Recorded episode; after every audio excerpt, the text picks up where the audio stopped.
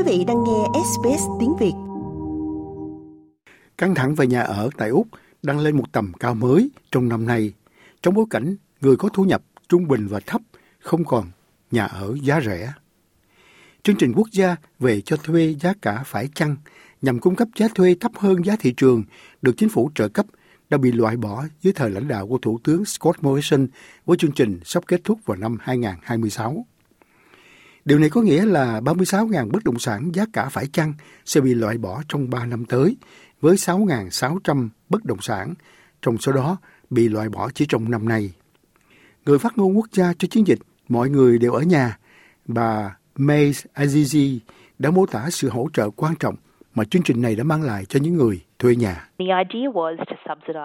Ý tưởng là trợ cấp một số chỗ ở cho thuê giá cả phải chăng cho những người có thu nhập từ thấp đến trung bình, những người như cảnh sát, y tá, nhân viên cứu thương, những người đang bị loại ra khỏi thị trường cho thuê.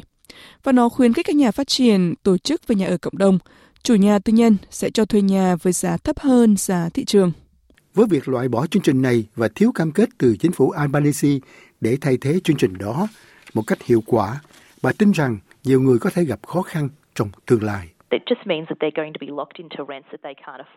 Điều đó chỉ có nghĩa là họ sẽ bị kẹt trong những khoản tiền thuê nhà mà họ không đủ khả năng chi trả. Điều đó có nghĩa là họ có thể bị xóa sổ sau khi trả xong tiền thuê nhà.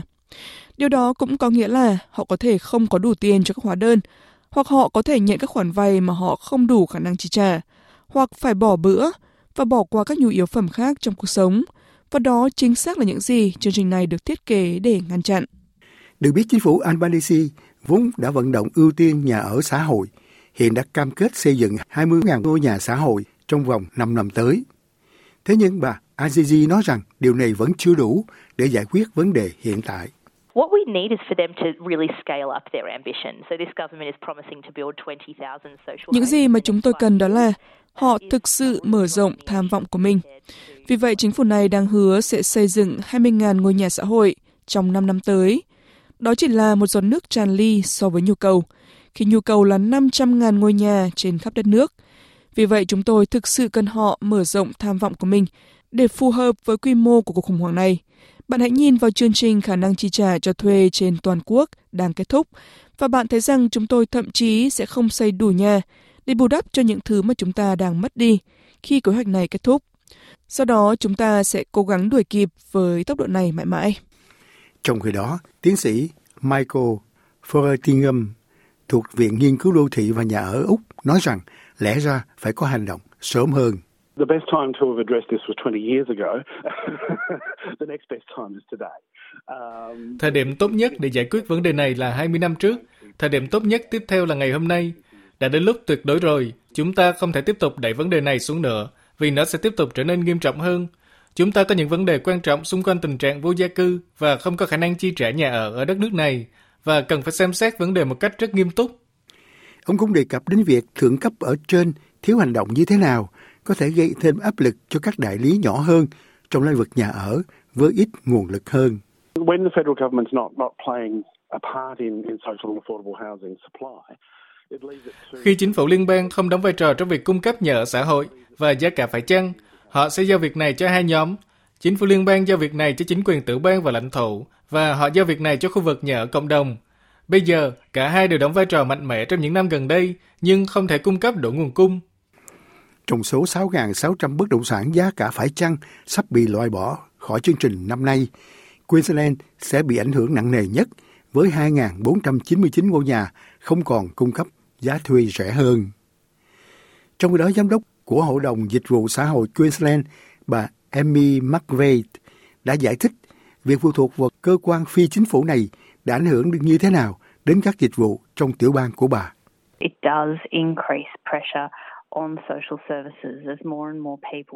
Điều đó làm tăng áp lực lên các dịch vụ xã hội khi ngày càng có nhiều người tiếp cận các tổ chức cộng đồng để được đáp ứng các nhu cầu căn bản của họ. Điều đó bao gồm cả việc có một mái nhà che chở. Các tổ chức cộng đồng đã cho chúng tôi biết trong vài năm qua họ đang trải qua nhu cầu chưa từng có trước đây và điều đó bao gồm những người đến để được hỗ trợ và nhận dịch vụ những người chưa bao giờ cần hỗ trợ trước đây và điều này có liên quan đến những người không đủ khả năng thuê một căn nhà căn bản trong thị trường cho thuê tư nhân. Với ước tính có khoảng 46.000 người đăng ký vào chương trình nhà ở xã hội trong tiểu bang, bà McVeigh nói rằng việc mất các lựa chọn hợp lý cho người thuê nhà không thể đến vào thời điểm tồi tệ hơn. Queensland really is at the epicenter of Australia's housing crisis. We have Queensland thực sự là tâm điểm của cuộc khủng hoảng nhà ở tại Úc. Chúng tôi có mức tăng tiền thuê nhà kỷ lục, tỷ lệ nhà trống thấp trong lịch sử và chúng tôi có dân số không nhà thường xuyên chờ đợi cơ quan đăng ký nhà ở xã hội của chúng tôi trong nhiều năm. Điều cuối cùng mà chúng tôi cần trong cuộc khủng hoảng nhà ở là loại bỏ bất kỳ hỗ trợ nào hiện giữ cho mọi người có một mái che. Do đó, việc loại bỏ bất kỳ hỗ trợ nào hiện giữ cho mọi người có một mái che cũng là điều cuối cùng đáng sợ nhất mà chúng tôi dám nghĩ tới.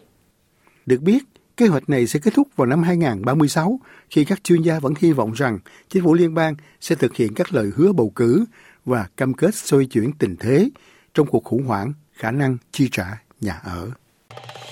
Quý vị muốn nghe những câu chuyện tương tự có trên Apple Podcast, Google Podcast, Spotify hoặc tải về để nghe bất cứ lúc nào.